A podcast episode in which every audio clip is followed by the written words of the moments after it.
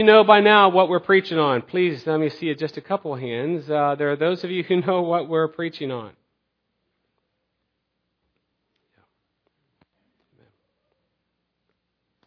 On Thursday, August 14th, 2003, just before 4:10 p.m., a small software bug spread in an alarm system in one of the control rooms at the First Energy building, which just happened to be in Ohio. It may have been Columbus, causing a local blackout there in town. Now, this blackout could have just been contained to that region and in that area, but because there were a few individuals who were not fully aware of the situation, this small blackout spread to the eastern seaboard and, to, and into parts of Canada. Now try and wrap your, your mind around this. In Ontario alone, 10 million people were without power. And in eight states of the United States, 45 million people were without power. It's back in 2003. Phone lines as well as cell phone towers were wiped out. Water systems had lost their pressure and they had to boil water. There was a state of an emergency with the water system. It was a hot, muggy day. It was about 88 degrees that day, and people were not able to run their fans or their air conditioning units.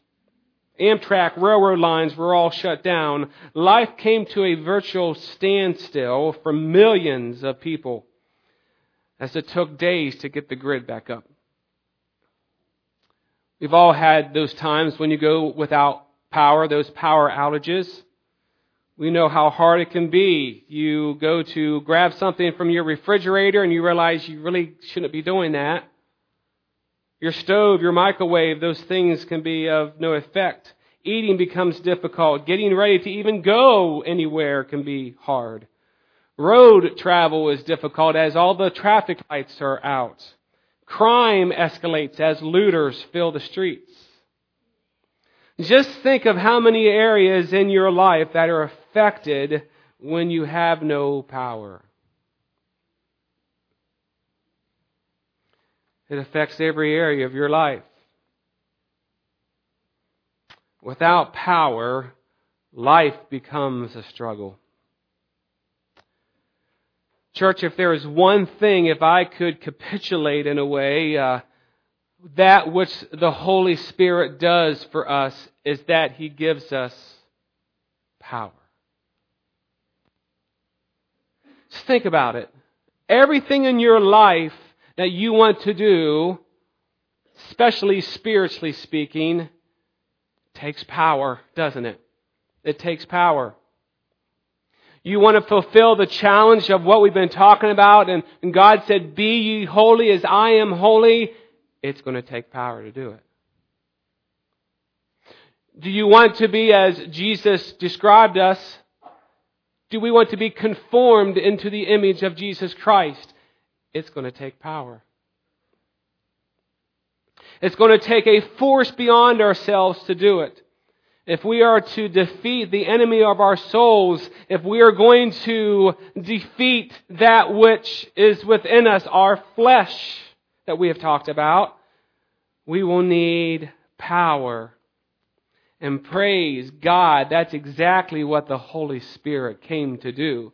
Jesus said in Acts 1, in those passages, and being assembling together, being assembled together with them, Jesus, he commanded them not to depart from Jerusalem, but to wait for the promise of the Father, which he said, You have heard from me. For John truly baptized with water, but you shall be baptized with the Holy Spirit not many days from now. But you shall receive power when the Holy Spirit has come upon you. And you shall be witnesses to me in Jerusalem and in all Judea and Samaria and to the end of the earth. Think about it. Is that not awesome? Yeah, you're going to say amen because the pastor just asked you a question and you have to give an answer. But think about it. Is that not awesome? That we have power? Not in and of ourselves. That's why the Holy Spirit came. If you have your Bibles, turn to Acts chapter 1. I want us to look at something as well. We're just going to, not really chase a rabbit here, but just want to make a point.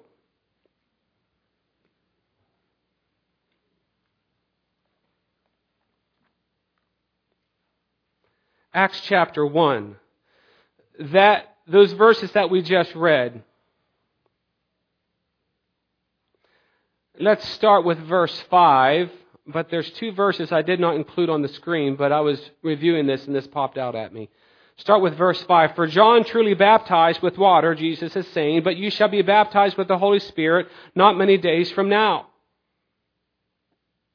Look at what the disciples said to him in verse 6. Therefore, when they had come together, they asked him, saying, Lord, will you at this time restore the kingdom to Israel?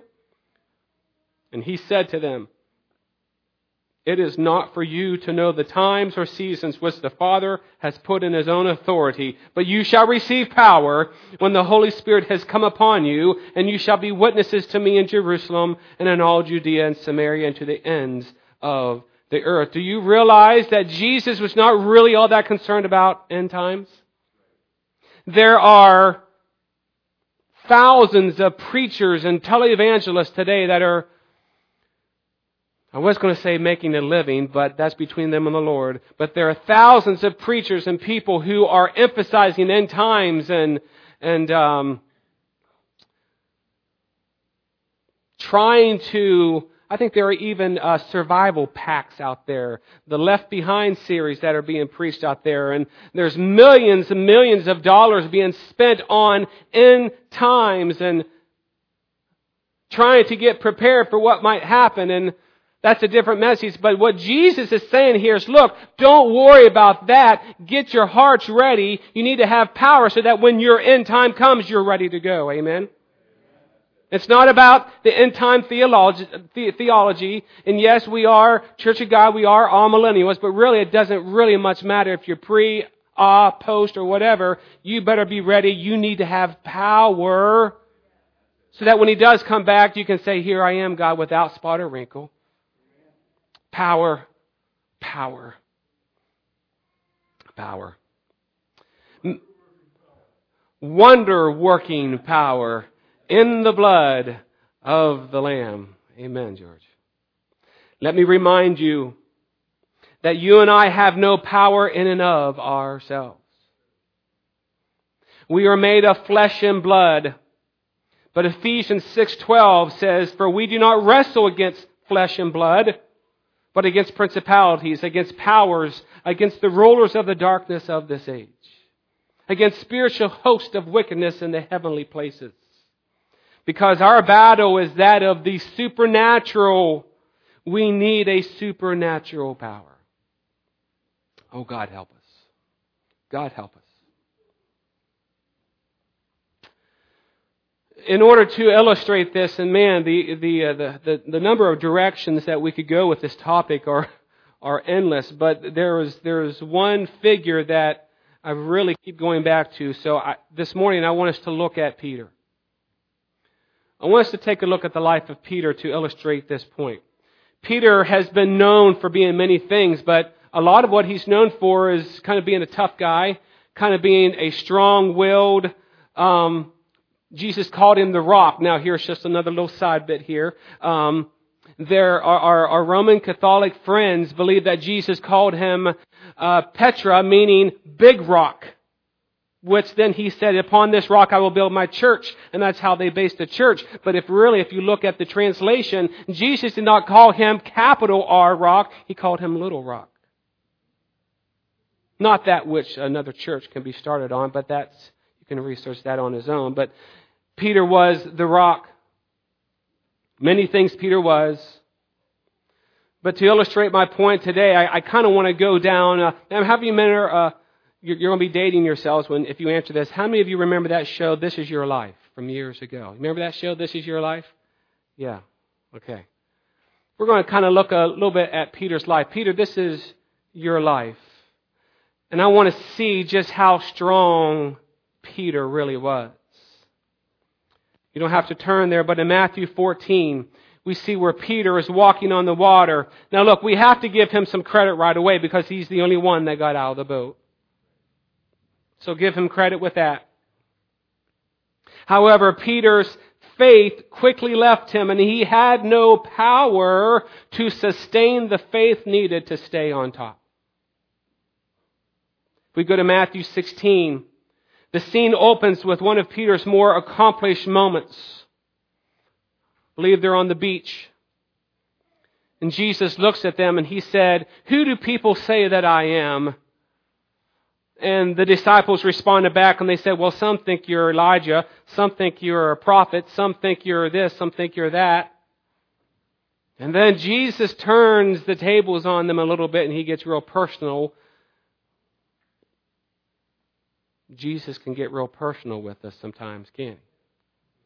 And he turned it on them. He said, okay, but who do you say that I am? And Peter, one of his highlighted moments, he said, Thou art the Christ, the Son of the living God. And Jesus said, Blessed are you, Simon Barjona, because flesh and blood has not revealed this to you, but the Spirit of God. That was a great moment for Peter. With all his heart, he knew, he believed. Now this is a key point. He knew, he believed that Jesus was the Christ, the Son of the living God. But just as soon as Peter is receiving accolades from his fellow companions, he stumbles yet again. For you see, in this setting, Jesus tells them about what is getting ready to happen to him. They're going to arrest him. They're going to beat him. They're going to crucify him. They're going to put him to death. This is right after this, if you look at the scriptures. And this rash Peter begins hard to believe, he begins rebuking Jesus. For which Jesus said, Get thee behind me, Satan.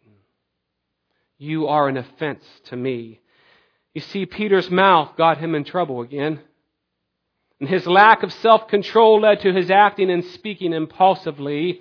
Without a show of hands, how many of us can say that our mouths have gotten us into trouble at different times? Amen? Amen or ouch. Amen or ouch.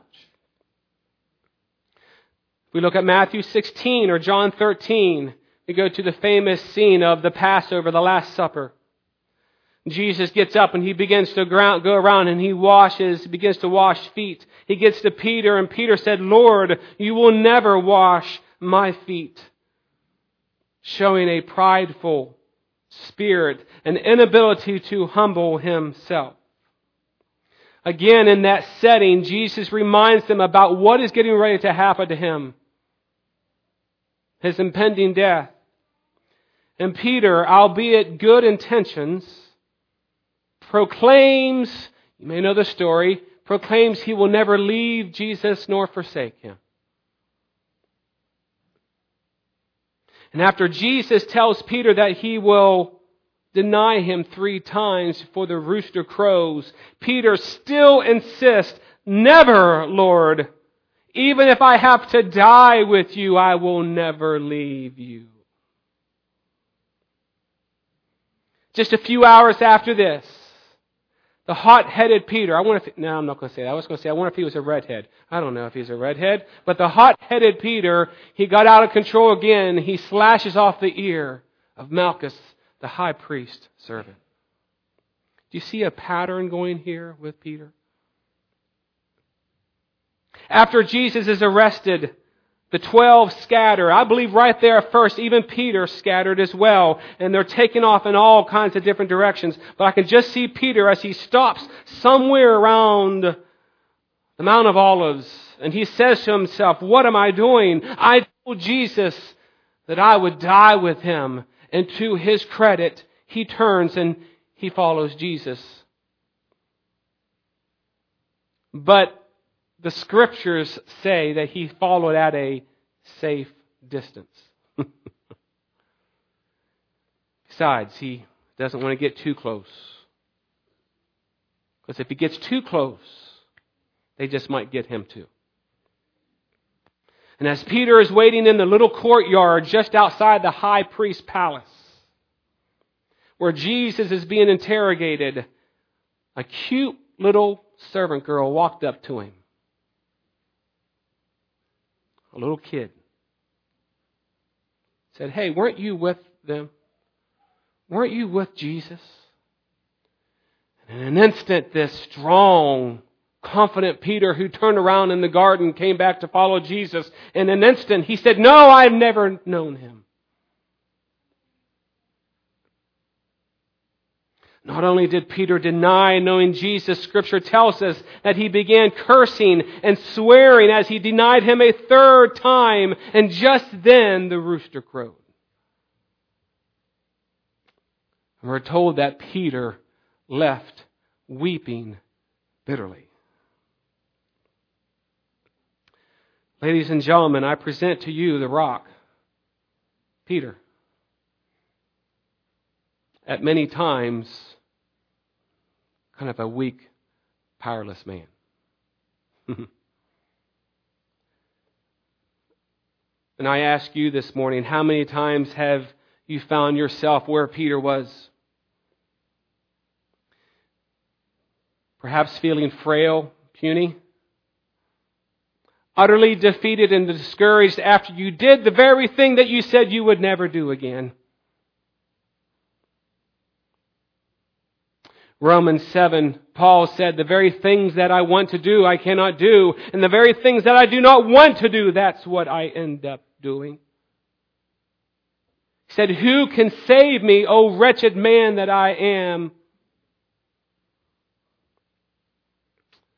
I think we can all at times relate to Peter, can't we?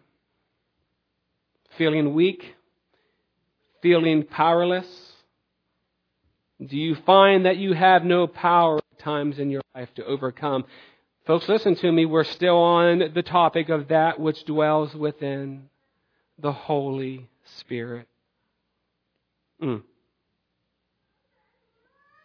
We can all relate to Peter, can't we? We don't want to we don't want to condemn him too fast because how many times have we failed? But I want to fast forward just a few weeks now into the storyline. Fast forward with me a few weeks. Jesus has been crucified. He's now risen from the dead, and it's been a couple weeks after he has risen. Jesus has met with them several times, met with over 500 people as well. And the disciples, along with many others, I can just see that they're, they're hunkered down in some little small room in maybe a second level building.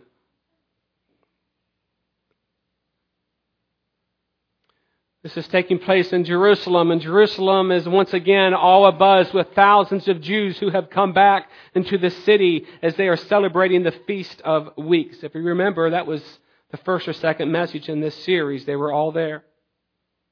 If you have your Bibles, turn to Acts 2. Acts 2, you're probably already there. Acts 2, and let's follow this story. Acts chapter 2. These first few verses will not be on the screen. You can just listen if you don't have your word. When the day of Pentecost had fully come, they were all in one accord in one place. And suddenly there came a sound from heaven as of a rushing mighty wind, and it filled the whole house where they were sitting. Then there appeared to them divided tongues as of fire, and one sat upon each of them, and they were all filled with the Holy Spirit, and began to speak with other tongues as the Spirit gave them utterance. Now, some of you right now might be thinking, please, Pastor, say something about that uncomfortable word. Say something about that topic of tongues. I will probably preach a message on this sometime, but let me just say this. The translation is a known language. Okay? A known language. And you'll see that in a second. But just the mere reading of this story tells us of the power that was there. Think about the power that came into that upper room that moment. Verse 2 And suddenly there came a sound from heaven as a rushing mighty wind. I don't know what it was like. Has anybody ever been, I, I think my in-laws and Steph and them, how many of you ever been in a tornado? Anybody ever been in a tornado? Okay, two, three, four of you. Okay. All the accounts that we read and that we hear on TV is the sound, right? The sound right before it hits is almost like a uh, freight train coming through or, or whatnot. And it's just a terrifying sound. What I love about this story is it doesn't say there was a sound and the wind came in. No. It was just the sound. Now why is that important? I believe because if they heard the wind and if the wind came in and it was blowing their hats or their hair or blowing things off tables, then they could have easily explained it as just a storm that was blowing through Jerusalem. But no, there was no movement. It was just the sound. It very well could have been something like a tornado. I don't know what it was, but it was powerful. Something powerful had entered that room to where they heard it. And then they saw uh, divided tongues as of fire rushing upon each of them. Powerful things were taking place. Let's go on, read verse 5 with me. And there were dwelling in Jerusalem Jews, devout men from every nation under heaven. Here's that known language comes in. And when this sound occurred, the multitude came together and were confused, because everyone heard them speak in his own language. And then they were all amazed and marveled, saying to one another, Look, are not all these who speak Galileans? And how is it that we hear each in our own language in which we were born? Parthians and Medes and Elamites, those dwelling in Mesopotamia, Judea, and Cappadocia, Pontus and Asia, Parthia and Pamphylia, Egypt, and the parts of Libya adjoining Cyrene, visitors from both Rome, Jews and proselytes, Cretans and Arabs, we hear them speaking in our own tongue the wonderful works of God. So they were all amazed and perplexed, saying to one another, Whatever could this mean? Others mocking said, They are just full of wine. What a sight. What an experience. What a sight. But now I want to turn our attention back to Peter. Follow me with this. Our last visit with Peter was he was broken, having had no power to do that which he knew he needed to do. Now let's read verse 14 Acts chapter 2. Then Peter stepped forward with the eleven other apostles and shouted to the crowd, Listen carefully, all of you. Fellow Jews and residents of Jerusalem, make no mistake about this. These people are not drunk as some of you are assuming. Nine o'clock in the morning is much too early for that. No, what you see was predicted long ago by the prophet Joel. Let's skip down to verse 22. And he continued to say, People of Israel, listen. God publicly endorsed Jesus the Nazarene by doing powerful miracles, wonders, and signs through him, as you well know. But God knew what would happen, and his prearranged plan was carried out. When Jesus was betrayed, with the help of lawless Gentiles, you nailed him to a cross and killed him. But God released him from the horrors of death and raised him back to life. For death could not keep him in its grip. Somebody say amen there. Let's skip now down to verse 36. Verse 36. Peter continues to say, So let everyone in Israel know for certain that God who, excuse me, so let everyone in Israel know for certain that God has made this Jesus, whom you crucified, to be both Lord and Messiah. Peter's words pierced their hearts. And they said to him and to the other apostles, Brothers, what should we do? Peter replied, Each of you must repent of your sins and turn to God and be baptized in the name of Jesus Christ for the forgiveness of your sins. Then you will receive the gift of the Holy Spirit. This promise is for you, to your children, and to those far away, all who have been called by the Lord our God. By the way, that's those of you sitting in here this morning right now. Peter was talking to you and us. Verse 40. Then Peter continued preaching for a long time, strongly urging all his listeners, save yourselves from this crooked generation. Those who believed what Peter said were baptized and added to the church that day about 3,000 in all. One of the things that I want to say is, okay, who is this man and what have you done with Peter? I'll tell you what happened. The Holy Spirit came and got a hold of Peter. That's what happened to Peter. Gone is the weak and timid Peter. Do you see the transformation of what just took place? All of a sudden we see a man who is filled with power and boldness. Where we once saw a puny, pathetic, fearful man, we now see a man full of power, strength, and speaking boldly. Goodness gracious, look what uh, that one verse said there. Right in the middle. With the help of lawless Gentiles, you nailed him to a cross and killed him.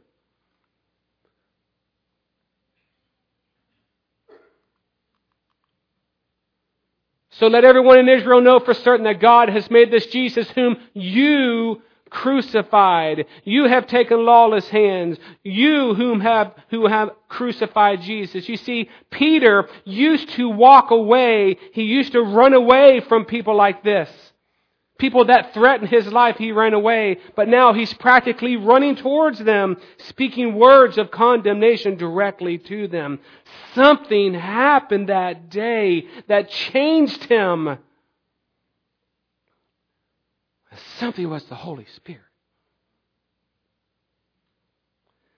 And I ask you this morning, what changed Peter? Not just Peter, but what changed the apostles? What changed the disciples? These men who once fled like scared rabbits, they went on to live and they all died martyrs' deaths, except for one, John. What changed? What happened? Some of you might say, well, it was the resurrection. They saw the resurrection of Jesus Christ, and yes, I believe that was part of it. But I declare to you today that it was the effects of what took place in the upper room. They were all set ablaze. They became men of great authority. They became powerful, not in and by themselves, but through the infilling of the Holy Spirit. Now, were they perfect? No. But man, if you read through the entire book of Acts, it's story after story after story of the demonstration of the power of the Holy Spirit. Yes, amen. Church, believer, if I could jump and get your attention and make you understand, this is who we were meant to be. This is what we are meant to be. We are soldiers in God's army, not some weak, pathetic people that are always being defeated. We have the authority. We have the power. We have the power. Remember the old song we used to sing? In the name of Jesus. We have the power in the name of the Holy Spirit. Somebody say amen. Yeah. yeah. Mm. I'm going to try and wrap this up quickly. Power. How is this power expressed in our lives? How is it expressed in our daily lives? I told you about uh, a book that Brother Bill Constantopoulos wrote on the subject, and he brings out some good points and just four quick points. The first is the power of the Holy Spirit will unite us with other Christians everywhere. The power of the Holy Spirit will unite us with other Christians everywhere. Scott and Deanna will be here in September. Whether it's uniting us with believers in Tanzania, whether it is uniting us with believers in Dilkon, whom they are moving on the bathhouse, I just saw. Praise God. Whether it be uniting us with believers in Dover, New Philly, or in Sugarcreek, or uniting us with each other in the Bars Mill Church of God. We can have the power to transcend the differences of creed, race, social status, and ethnicity. Now listen to this next, this next point. Any and all tensions, tensions within the body of Christ can be healed by the power of the Holy Spirit because He changes our hearts and alters our behaviors. That's big. That's big for where we live. That's big because we're a family. And families sometimes irritate each other, and families sometimes get on each other's nerves. I've said this before. Families sometimes offend each other.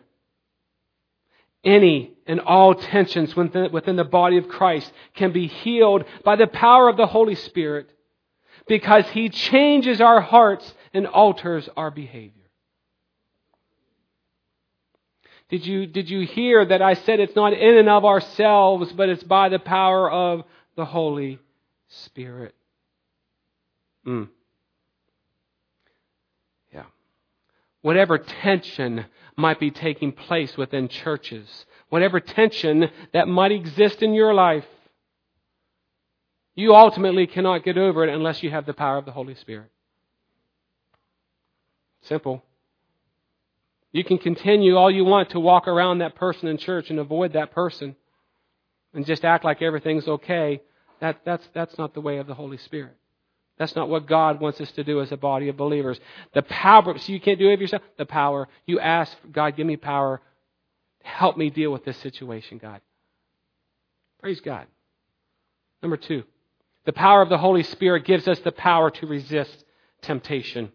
Amen gives us the power to resist temptation. Notice I did not say, or it does not say, the power of the Holy Spirit removes temptation from our life. That only comes when we get to heaven. What a day that will be. However, the power of temptation lies in the desires of our heart and in the lust of our flesh. When the Holy Spirit transforms us, our temptation, good point, when the Holy Spirit transforms us, our temptations no longer come from within, but from without. Praise God. Praise God. All of us face temptations. We need the power to help us. Number three, the Holy Spirit gives us the power to change, ouch, to change our dispositions and our attitudes towards God, other people, and circumstances in life. The Holy Spirit gives the power to change our dispositions and our attitudes toward God, other people, and circumstances in life. The Holy Spirit is able to empower you to be a person of peace, joy, and hope. Look, whatever is in your life right now that is causing turmoil, that is causing you to have a bad attitude about something, that is causing you to always be negative about something, Maybe it's a relationship. Maybe it's a, a, situation at your work, at your job. Maybe it's something at home. Maybe there's something you've been mad at God about. I don't know. You need help. You need power to deal with that. You, you were not made to just go day after day of being negative and critical. I'm not meant to live like that. Now listen, I'm just like you. I get in bad attitudes just like you sometimes. Right, Steph? Right. That wasn't funny, by the way. No, just kidding. I need help. This week of preparation has really honed into my heart. Holy Spirit, I need you to fill me. I need you to fill me with power to behave the way that I need to behave, to treat my wife the way that I need to treat her, to treat my kids the way I need to treat them, to treat you all the way I need to treat you and the way you need to treat me. Holy Spirit can give us power to do that. Whatever your situation in life that you're struggling with, He has the power to help you. And lastly, this great power is given as a witness and for service. It's given as a witness and for service. Acts 4:33 the apostles testified powerfully. They testified powerfully to the resurrection of the Lord Jesus. And God's blessing, great blessing was upon them all. And a popular passage, Ephesians 3:20. Now all glory to God who is able through his mighty power at work where within us to accomplish infinitely more than we might ask or think. Glory to him in the church and in Christ Jesus through all generations forever and ever. Amen.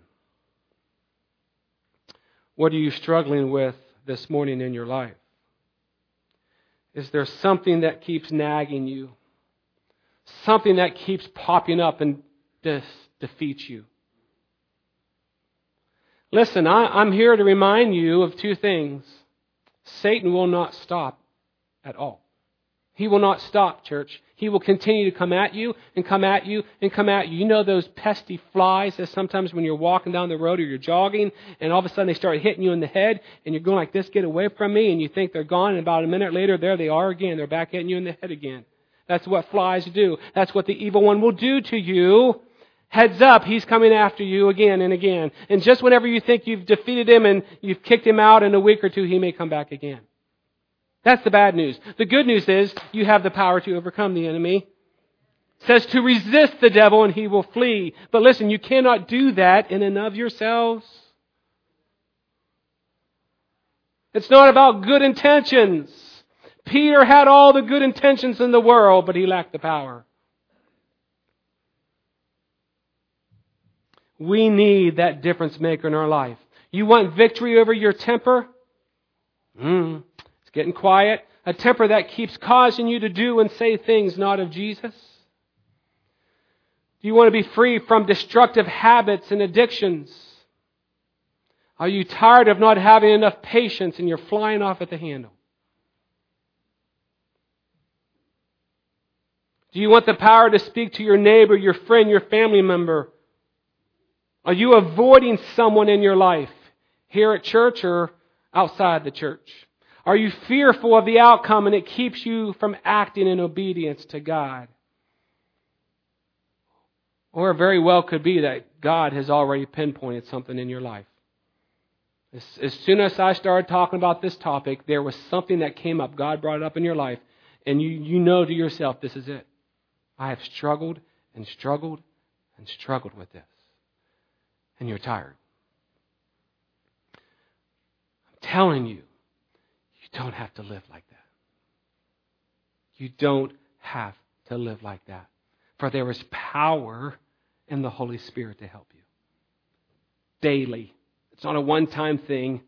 You will have to die daily to yourself. But there is power in the Holy Spirit for any and every area of your life. I end with this story. There was a missionary who was in some third world country, and um, transportation was very difficult. But God had blessed him and and the mission there with a car, an, an old used car, but um, had a very difficult time in starting the car.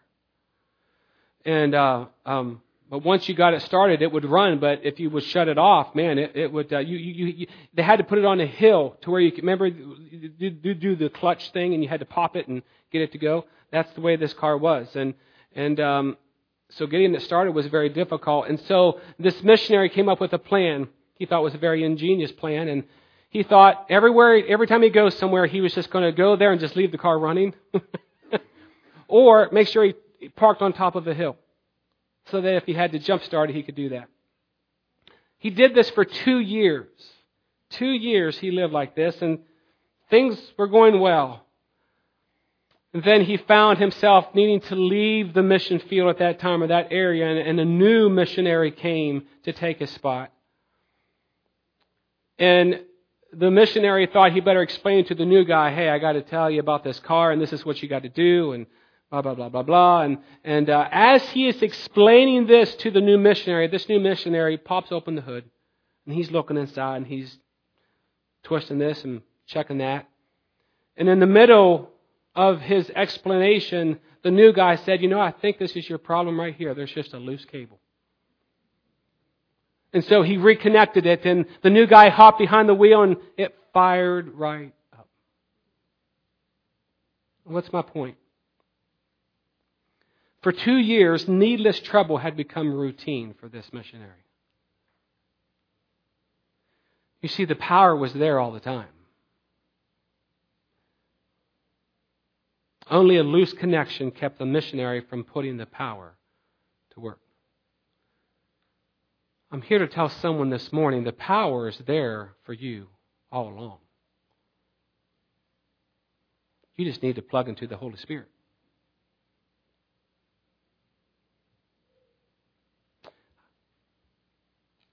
Does someone this morning need an upper room experience?